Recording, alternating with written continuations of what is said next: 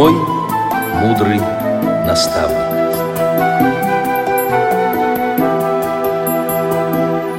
Здравствуйте, уважаемые радиослушатели! С вами ведущая Центема Бойко и звукорежиссер Илья Тураев. А в гостях у нас по телефону Марина Васильевна Венедиктова, тифлопедагог, учитель высшей категории по ориентировке в пространстве Нижегородской школы-интерната для слепых и слабовидящих детей.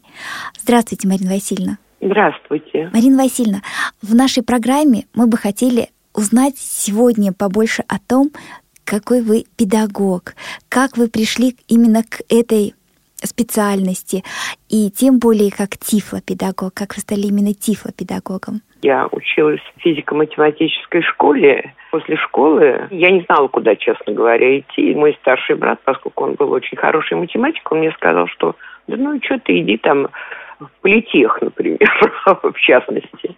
Так что я как бы не сразу пришла к этой педагогике. А что касается, в школу слепых, как-то я попала, можно сказать, совершенно случайно.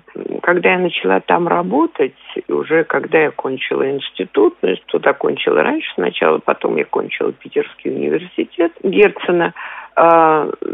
Вы знаете, я просто, работая в школе, я поняла, что для незрячих людей способность ориентироваться правильно и чувствовать себя свободно в пространстве, в открытом большом, имеет огромное значение. Вот поэтому я и начала этим заниматься. И когда я приехала из Волоколамска, в общем-то, я как бы начала уже смотреть на детей совершенно немножко по-другому. Потихоньку, методом проб, ошибок, начала что-то читать. Наумова, например, в частности, его книжечку. Начала смотреть, как каждому ребенку можно подойти с этим вопросом, как проще ему помочь ориентироваться в пространстве. Вы знаете, какие-то свои мысли, естественно, появились. У меня был класс, я, в общем-то, работала. Сначала, когда я пришла в школу, я преподавала фортепиано. Так уж для начала скажу. Так, подождите, Марина Васильевна, так вот брат вам посоветовал политехнически поступать, да? А откуда музыка появилась? А музыка была всегда, потому что я училась, во-первых, в музыкальной школе. Мне это дело очень нравилось, я всегда в музыкальную школу бежала, это у меня была радость. Вот тот день, когда мне надо было идти туда, это для меня была самая большая радость. Я очень любила музыку. И поэтому после школы я поступила в музыкальное училище. И то есть у меня была эта специальность. Вот, а уже потом был институт 1, институт 2. Поэтому в школу, когда я пришла, я как бы шла обучать детей игре на фортепиано. Вот. С чего, собственно говоря, все и началось.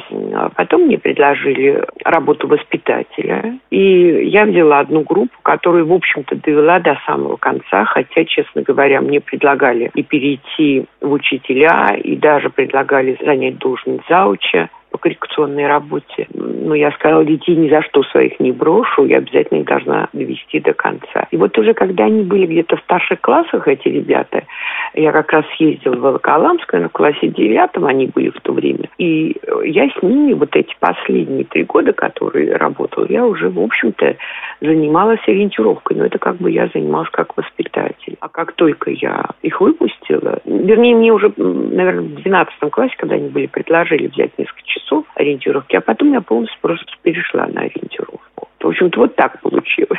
И параллельно обучались в Санкт-Петербурге, да? Да, в Санкт-Петербурге я обучалась уже позже, потому что как бы я поняла, что мне обязательно нужны еще знания. И это было очень здорово, потому что у меня уже была какая-то практика.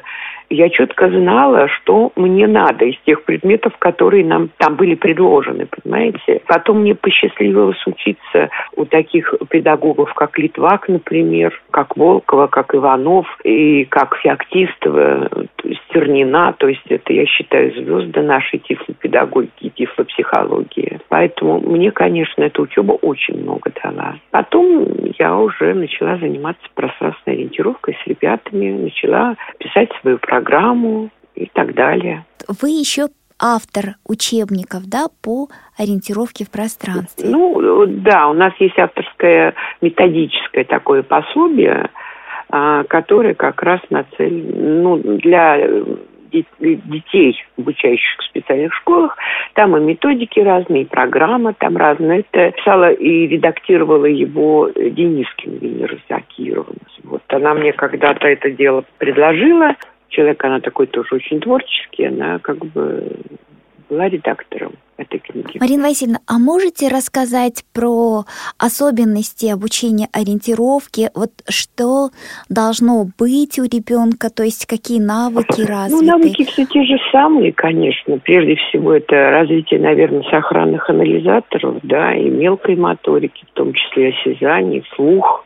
Это как бы имеет самое главное значение в ориентировке именно для незрячих детей. Потом, если говорить о маленьком возрасте, там очень важно сформировать потребность самостоятельной ориентировки и преодоление страха, пространства и неуверенности как бы в своих силах. Потому что у меня очень много было подобных примеров, когда маленькие дети, они просто боятся оторваться от своих родителей, когда выходят в открытое пространство. То есть никогда дома. Дома, да. Дома они там как бы осваиваются и достаточно хорошо ориентируются. А вот этот страх мне приходилось преодолеть достаточно сложно, когда ребенок, просто боится оторваться от тебя. Я сначала его за руку, потом за спину, потом просто руку клала на, например, шапочку, чтобы ребенок чувствовал, что я здесь. Потом я ему просто показала, что у каждого пространства есть границы, и постепенно дети как бы уже начинают не бояться этого пространства. Даже могу рассказать, был такой очень случай интересный. У меня мамочка пришла и говорит: ой, как я рада, вот ребенок сейчас уже ходит с тростью и не боится. Но это прошло длительное время, то есть это надо было перестроить все в голове этого ребенка. И они пошли домой и шли по тоннелю, подземному переходу. Вдруг она его потеряла, потому что она до такой степени привыкла, что он за нее держался, а тут он от нее оторвался. А я, говорит, так испугалась. Она его, конечно, нашла быстро. Просто вот такой немножко смешной случай был. То, что он вдруг стал самостоятельным, да, это было неожиданно для мамы, ограниченное, да? Что нет ничего страшного, и что не надо так вцепляться в мамину руку или подол. И он отцепился, идя по этому тоннелю, да, и, значит, вот таким образом. Она потом рассказывала, мы смеялись, конечно, я так испугалась, нет ребенка, потому что она уже привыкла, что он всегда за нее держится. То есть вот этот момент, да. Марина Васильевна, раз уж мы заговорили про маму, то, наверное, очень было бы полезно нашим радиослушателям понять, как вы работаете с родителями. Я думаю, что перебороть их, вот эту гиперопеку, и беспокойство очень и очень сложно. Вы знаете, это одна из самых трудных проблем. Я вам даже больше скажу, что работать с родителями, вот мне лично, бывает чаще сложнее, чем с детьми. Потому что, и родители, особенно бабушки, вот эта вот гиперопека, она, конечно, очень мешает. И часто, когда я пытаюсь объяснить, насколько важно ребенку научиться самостоятельно ходить, что это как бы зависит вся дальнейшая его жизнь, что он может выучиться, что он может закончить даже с отличием школу, даже институт, но потом он будет глубоко несчастным человеком, поскольку он не может ни общаться со своими сверстниками, ни куда-то сам ходить, да просто работать не сможет, потому что на работу тоже надо ходить и постоянно зависеть от людей. И вот они вроде все это понимают, они часто улыбаются и говорят, что у меня ребенок слепой, что слепой, привожу примеры, проводим мы такие мероприятия, когда знакомим их с такими детьми, с парами, например, есть пары, когда оба не видят и прекрасно, как говорится, складывается и жизнь. Конечно, я умом понимаю, что это очень сложно, но тем не менее. Вот. Но это очень сложно бывает, очень долго разговариваешь с родителями. И из практики могу сказать, что если ребенок в школе, часто родители говорят, будет 18 лет, и пусть идет. Я говорю, а как это вы себе представляете? Что он сразу побежит, преодолеет психологический вот этот барьер. Говорю, так не бывает. И действительно, когда у меня дети начинают с 7 класса, 6 ходить самостоятельно, вы знаете, результат просто очень хороший, потому что они преодолевают вот этот страх полный, преодолевают это психологически, прежде всего, барьер. Ну, просто им приходится серьезнее думать, потому что сзади, за спиной нет ни преподавателя, ни мамы, ни бабушки, никого, и ни учителя. Вот. И поэтому, когда они выходят уже из школы, то уже, конечно, результат очень хороший. И наоборот, те родители, которые ждут вот этого момента, то одно, то другое, то есть как вот страусы закапываются, то всегда, даже когда дети очень способные, талантливые, но если они в школе самостоятельно полностью ходить не начинают, то у них потом бывает много проблем. Вот именно и в психологическом плане, и потому что нет вот не наработана вот эта программа свободной ориентировки. Хотя таких случаев у меня, слава богу, мало. Ну, у вас в Нижнем Новгороде, по-моему, с этим наиболее благоприятная ситуация. Даже могу сказать на собственном примере, когда я присутствовала на одном из ваших занятий, а потом мы пошли по школе, то даже вот несколько таких уроков ваших вот с моей тростью мне хватило, чтобы более уверенно чувствовать себя вот с тростью, буквально 2-3 приема, несмотря на то, что я и неоднократно обучалась. Ничего плохого не хочу сказать о своих прежних учителях, но все-таки ваши методы работы, конечно, они, на мой взгляд, наиболее прогрессивные. Ну, спасибо, спасибо. Марина Васильевна, у меня вот еще вопрос. Вот говорим о школе, да? А дети в основном в школе ходят ведь без трости, да? Да, да. И вот насколько, вот у меня, знаете, всегда вопрос такой, насколько это этично, например, когда ребенок идет, от него следует ли требовать, чтобы он с вытянутой рукой ходил, или же по стенке, или все-таки взять в руки трость, или какие-то другие развивать органы чувств? Ну, это ведь все зависит от, если ребенок еще маленький, только пришел в школу, да, то мы, например, конечно, в школе начинаем отрабатывать приемы подъема и спуска по лестнице, например, естественно, с тростью, да, потому что это потом мы выносим на улицу. Но мы это делаем, у нас есть такие, как бы, я их называю черные лестницы, то есть которые боковые, да, чтобы никому не мешать. Это, во-первых. И я всегда им говорю, что при подъеме по лестнице надо держать только правостороннее движение, поскольку лестница – это опасный у нас объект, да. Вот. Это во-первых. Во-вторых, класс мы начинаем обследовать помещения, начинаем изучать приемы защиты, да, и потихонечку, вот у нас ведь начальная школа как бы в отдельном пристрое, сначала мы начинаем оттуда, спальня, класс, коридоры, да, но это мы все делаем без трости, потому что, ну, я не знаю, я считаю, что это не очень целесообразно. Иногда можно, конечно, там с какой-то палочкой мы проходим, то есть одна рука у нас обязательно обследует. Вот. Конечно, там можно учить уже детей ходить и с укороченной тростью, да, потому что она все равно защищает ноги и туловище. Да, поначалу ребенок ходит с чуть прикрытой ладонью и чуть-чуть выдвинутой. Но я всегда говорю о том, что это должно быть красиво со стороны, обязательно смотреться, да. И, конечно, понимаете, дети-то какие приходят.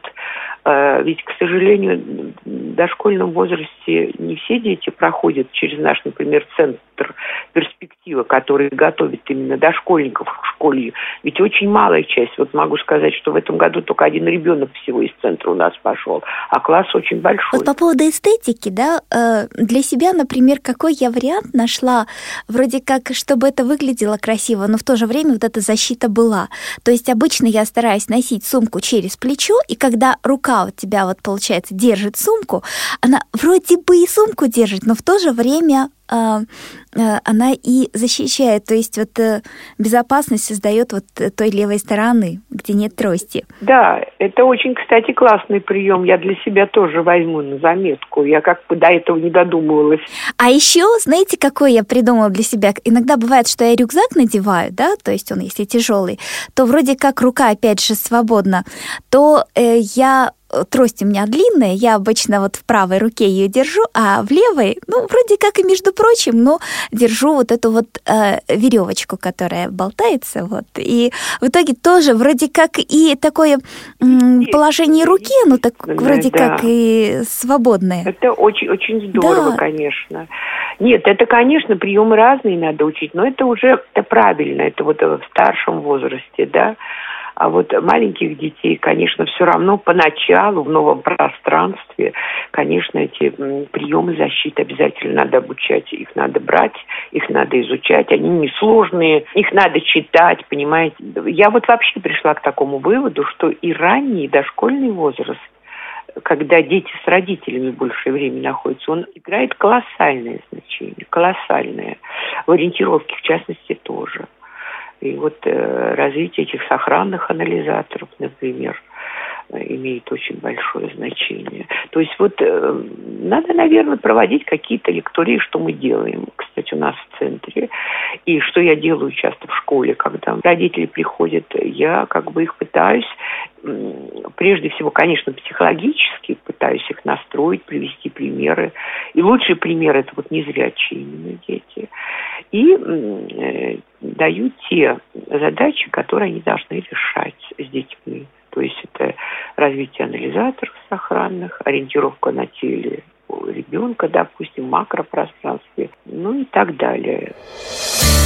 Радио ВОС. Наш адрес в интернете www.radiovos.ru. Напоминаю, что сегодня с нами на связи Марина Васильевна Венедиктова, тифлопедагог, учитель высшей категории по ориентировке в пространстве школы-интерната для слепых и слабовидящих детей города Нижний Новгород. У вас кабинет рабочий настолько оборудован интересными различными пособиями, картами. То есть ваша задача не только научить перемещаться в пространстве, но и у вас же входит развитие коммуникативных навыков, в том числе и развитие мелкой моторики. И потом вы учите уже ориентироваться на картах. И, то есть вообще работа педагога по ориентировке в пространстве настолько многогранное. Да, конечно. Нет, но дело в том, что, понимаете, вот научить ребенка, если знаешь, имеешь методику, да, хотя я скажу, что каждому ребенку все равно свой подход, естественно. Но ведь я еще раз повторю, у меня в программе, например, есть раздел такой «Социально-психологические тренинги», понимаете, именно психологически подготовить детей. Поэтому без этого никак нельзя. Без мелкой моторики тоже нельзя, естественно, и без развития осязания, развития осязательной памяти, например, на маршруте. Это, без этого тоже нельзя. Поэтому, ну, кабинет, как сказать, да, мы стараемся его наполнять, но это благодаря каких-то проектов. Например, карту Нижнего Новгорода мы сделали с Камераты, когда мне предложили, там у них проект был, поучаствовать в нем, и вот была сделана вот эта великолепная совершенно пособие, книжка такая, где там улицы нашего города, площади, основные объекты, сам город можно очень хорошо представить, с детьми посмотреть его, ну и так далее, транспорт. То есть вот такие пособия, конечно, для города имеют колоссальное значение. Ну, плюс еще у меня есть такая машина, конечно, все ее знают прекрасно, да, когда мы делаем вот эти различные схемы выпуклые, рельефные. И мы делаем самые разные, те же коридоры, даже вот с ребенком маленьким пришел в школу. Мы начинаем с изучения, как там эти коридоры располагаются. Помимо того, что он пройдет, а потом он еще посмотрит, где классы, где спальни, там, допустим, как коридоры расположены, под каким уголком, два коридора, один длинный и так далее, и так далее. Помимо того, что он пройдет, и когда он еще ручками наглядно это все посмотрит, конечно, результат уже совсем другой. Формируется образ более полный. А потом еще в приборе ориентир построить, да? Да, потом в приборе ориентир мы, это же уже я им говорю, ну давайте вот теперь построим с вами, допустим, ваш первый этаж. И когда дети, например, переходят из 4 в 5 класс, мы уже, ну, начиная из класса с 3, мы уже подробно изучаем большую школу. То есть, опять-таки, формируем, чем эти этажи там наполнены, как они располагаются, где какие кабинеты. И дети, когда приходят в 5 пятый класс, они уже абсолютно четко знают, где какой кабинет, где спальни какие. То есть для них уже это как бы нет такой сложности. Тем более пятый класс, он всегда ведь сложный, потому что там уже нет одного учителя, там надо уже совершенно по-другому приспосабливаться. Никто не следит за тобой в перемену, что тебе надо сходить в класс, взять книжку туда. Поэтому вот эту проблему я решаю на уроках. Это вот что касается ориентировки внутри школы. А когда у вас дети начинают выходить на улицу? На улицу выходить начинают с первого класса. У нас, во-первых, сразу хочу сказать, очень большая, очень хорошая территория школы. Она примыкает к садам города. И у нас летом вообще впечатление, когда входишь на территорию, что мы где-то за городом, птички поют. И пространство школьное, но очень большое. Поэтому мы начинаем выходить с детьми из школы, начинаем простейшие объекты, то есть они на прогулках, например, ходят до стадиона. Это, к примеру, это простейший маршрут, это надо выйти из школы, спуститься по лесенке и пройти просто прямо. Ну, что такое прямо для ребенка незрячего, тоже понятно, да?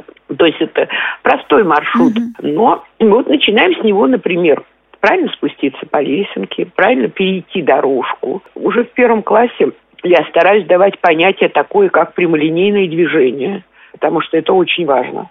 Мы выполняем различные упражнения по хождению вот, в прямолинейные движения, чтобы закрепить. Перейти дорожку и дальше пойти по этому коридору до следующей лесенки, чтобы спуститься к стадиону. Ну и вот здесь уже навык. Вот сначала он ориентируется по этой дорожке, которая ограждена с двух сторон. Не бордюрами, а травкой, да, там асфальт, трава, газон, там вот, то есть ребенок начинает ходить, начинает находить этот объект, а потом приходим в школу, начинаем строить это, чтобы они это увидели, а как это. Потом добавляем беседки, в которых там отдыхают, они уже в другом месте расположены.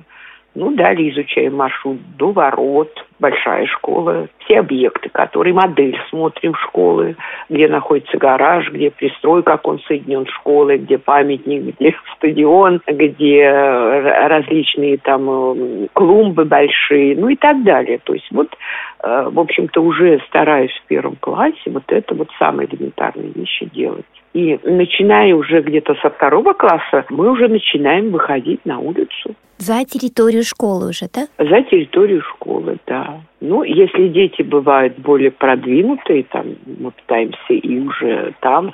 Правила перехода через дорогу я даю максимально рано, потому что это очень важно.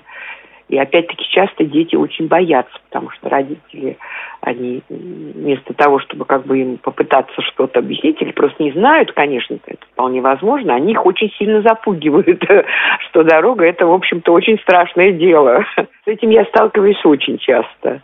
И поэтому дети, когда мы сами дорогу, да как это вообще возможно? Я говорю, будете ходить еще бегом бегать. Ну, так постепенно расширяется пространство, а выходить мы начинаем с первого класса там, на улицу. Совершенно самостоятельно когда? А это зависит от того уровня, как ребенок, опять хочу сказать, научить я научу, в смысле методики, это ориентировки, элементы улицы, дороги, там, перекрестки, эти остановки, посадку в транспорт, это я научу. Но еще психологически, чтобы ребенок был созрел до этого, понимаете? Да-да-да. У меня есть дети, которые с шестого класса ходят самостоятельно домой. Такие большие поездки. Вот у меня был мальчик Леша Степанов, он сейчас, кстати, тоже преподает во Владимире, живет он. Он с седьмого класса стал из Нижнего Новгорода ездить во Владимир. Притом там надо было пересаживаться, там надо было садиться на электричку, ехать, по-моему, до Вязников или до какой-то, я уже сейчас не помню, просто это было давно, и пересаживаться еще на одну электричку. Вот мы с ним и ездили, учились эти пересадки делать. И он с седьмого класса стал один ездить. Притом, опять хочу сказать, для родителей вот этот момент. Там мама была, когда она его привела в школу, она была такая, настолько она там жила, снимала квартиру какое-то время, ходила его, вплоть до того, что в туалет водила, все, ну такая была заботливая, чрезмерная. И вы знаете, когда я ее пригласила, я думала, она мне скажет нет, ни за что на свете. И когда я ее позвала, я объяснила ей, как это важно и как это необходимо делать сейчас. Он готов к этому. Я ей сказала, что это все будет постепенно. Это не вот он там сразу поедет один. Сначала он там пойдет со мной. Потом я ему скажу, что меня нет, но я пойду за ним еще раз. Потом мы поедем эти пересадки на электричке, будем дорабатывать все. И вы знаете, она сказала, мне очень страшно. Но я поняла, что это надо. И вот я тогда была поражена, какая умная мама была. И вот за счет этого, например, вот в частности, он начал с 7 класса. Он, конечно, там проблем никаких нет в ориентировке. Поэтому тут очень индивидуально. Да, Марина Васильевна, у нас очень мало времени, к сожалению. Конечно, я понимаю, что обучение ориентировки в пространстве – это очень непростая задача, и всем нашим радиослушателям, педагогам советую обратиться к книге, которую написала Марина Васильевна. И хочу поблагодарить вас за то, что, наконец, мы смогли с вами побеседовать, и ваши, наверное, самые такие пожелания нашим радиослушателям. В первую очередь педагогам. Мои пожелания для родителей прежде всего – понять, постараться понять, преодолеть свои страхи и понять, что это для ребенка ориентировка в пространстве. Я всегда говорю детям, это для вас самый важный жизненный предмет. Не овладев его, вы не овладеете социумом вообще в этой жизни, не сможете самостоятельно жить. Вот надо всегда исходить от этого и понимать, насколько важно. И потихонечку себя готовить, и с ребенком тоже заниматься, не откладывать это в дальний ящик. Чем это раньше будет, тем это будет лучше. И педагогам хочу сказать, что особенно воспитателям, которые, конечно, несут ответственность за детей, но тем не менее тоже, опять-таки, понимать это, быть мудрыми в этом вопросе. Наверное, вот такие главные самые пожелания. Спасибо большое. Напоминаю, что сегодня в студии работали ведущая Центема Бойко и звукорежиссер Илья Тураев. А в гостях у нас по телефону Марина Васильевна Венедиктова, тифлопедагог, учитель высшей категории по ориентировке в пространстве из города Нижний Новгород. Всего доброго. До новых встреч.